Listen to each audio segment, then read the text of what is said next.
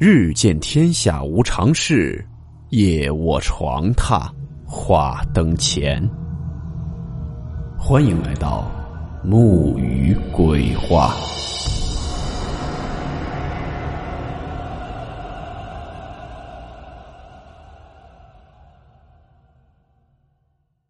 大家好，我是木鱼。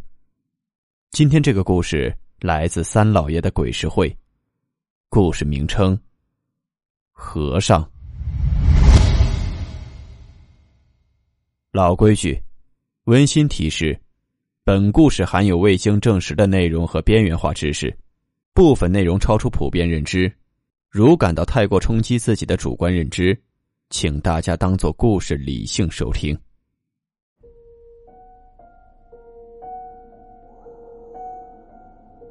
这件事儿呢，是我从朋友王杰嘴里听到的故事。事情是发生在他身上的。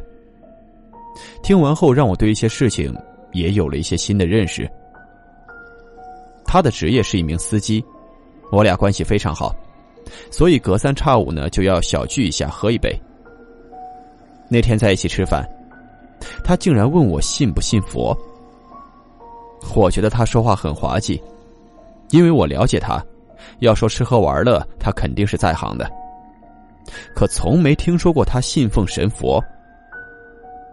王杰见我有些不信，就跟我讲起了一个故事，说是有一次公司给他安排了一个活这个活呢让他觉得很不舒服，因为那一次他拉的是五个和尚，好像是要去郊区的一个厂房做法事求平安，而王杰的责任就是把他们送到那个工地厂房。那几个和尚呢，一上车就开始闭着眼睛，嘟嘟囔囔的念着经。王杰也听不懂，可听着实在是犯困，他掏出了一支烟就点了起来。这刚抽了一口，后面的一个和尚就凑了过来，让他把烟吸了，说是他们受不了这个烟味儿。王杰虽然心里不痛快，但也是敢怒不敢言。他把烟弹出了窗外，就接着往前开。在经过一个路段的时候，有一个和尚凑了过来，说是让他把车停一下。王杰以为他们是想上厕所，就把车停到了路边。结果那五个和尚一起都下了车。这时，只见那五个人来到了一个丁字路口，然后盘腿坐了下来，叽里呱啦的开始念着经。见此呢，王杰也感到很好奇。把刚又点着的一根烟熄灭了，往前走了几步。他说：“他就在往前走了几步后，那一刻心里突然升起了一种很莫名的感觉，说不上是诡异还是虔诚。说诡异是因为王杰对那几个和尚现在所坐在的那条路段实在是太熟悉了，因为那个路口经常出车祸死人。虽然那个路段没有沟啊坡啊，也没有弯儿。”可每年就是会出几起蹊跷的车祸，死几个人。王杰这时也没敢上前打扰那几个和尚，就乖乖的在旁边等着。差不多两个小时后，几个和尚念完经往回走，王杰便向那和尚问道：“大师啊，你们刚刚那是在做什么啊？”那和尚只是淡淡的回了一句：“超度亡魂。”王杰心里很诧异。但还是无法完全相信。他想证实那个和尚是不是来过这里，或是听说过这条路的事儿。那老和尚随后说道：“我只是看到那里有许多的冤魂在徘徊，才会下车诵经超度的。”王杰说：“那是他第一次对神佛产生了敬畏。在之后的旅途中，对那几个和尚也特别的尊敬。”很快，王杰带着几个和尚来到了工地，做了法事，又客客气气的送到了酒店。可就在最后，王杰临走时，那和尚叫住了王杰，跟他说：“施主，我和你有缘，既然你佩戴着观音，我就帮你加持一下吧。”王杰这会儿也在纳闷，而且还有点诧异。因为自己佩戴的观音一直是戴在衣服里面的，从来没有拿出来过。这老和尚是怎么知道的？他恭恭敬敬的将观音交到了那位老和尚的手里。这里说一下，也不是人家是骗子啊，骗钱什么的，从头到尾没有要王杰一分钱。王杰跟我说到这儿的时候，他从衣服里拽出了一个玉观音，让我看了一眼，就是一个普通的观音吊坠。因为我也不信那些，所以觉得开光一类的，就是花钱买个心理安慰得了。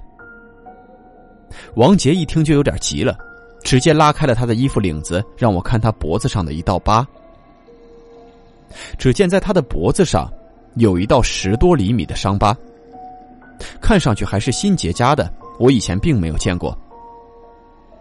王杰说那是一起车祸造成的。他这么一说，我倒是想起来前一段时间我住外地公干，确实听说过他出过一次车祸。王杰说那起车祸是发生在认识那几个和尚之后。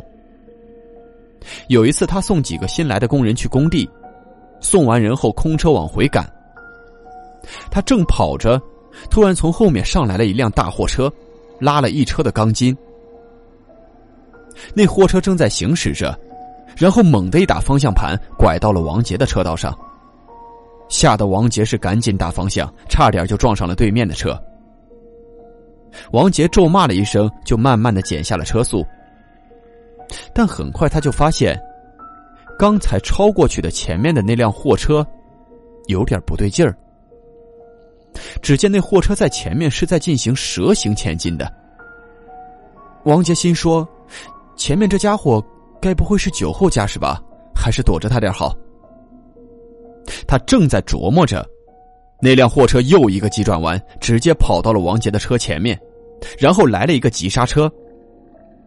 王杰虽然减了速。可两辆车的距离实在太近了，踩刹车也来不及了，砰的一声就撞到了那货车的车尾。巨大的撞击力和疼痛让他的眼睛一黑，失去了知觉。等他醒来的时候，他感觉浑身像散了架一样疼。他睁开眼睛一看，差点给自己吓尿了裤子。前面货车上的钢管刺穿了挡风玻璃，好几根都已经插进了驾驶室。更让他心悸的是，有一根带尖的钢管已经抵在了他的脖子上，正好被那枚玉观音给挡住了。如果不是那枚玉观音挡住，他的喉咙也一定会直接被刺穿的。而且更稀奇的是，那玉观音挡住了那带尖的钢管，但是却没有碎，还是完好无损的。王杰觉得他能够大难不死。全靠带在身上的这个玉观音给他挡了灾，也多亏了那个老和尚给他的玉观音做了加持。听完王杰讲的，我也觉得挺玄乎的。如果说是巧合，那也真的太巧了。那枚玉观音其实并不大。这世上的事儿啊，原本就很难说。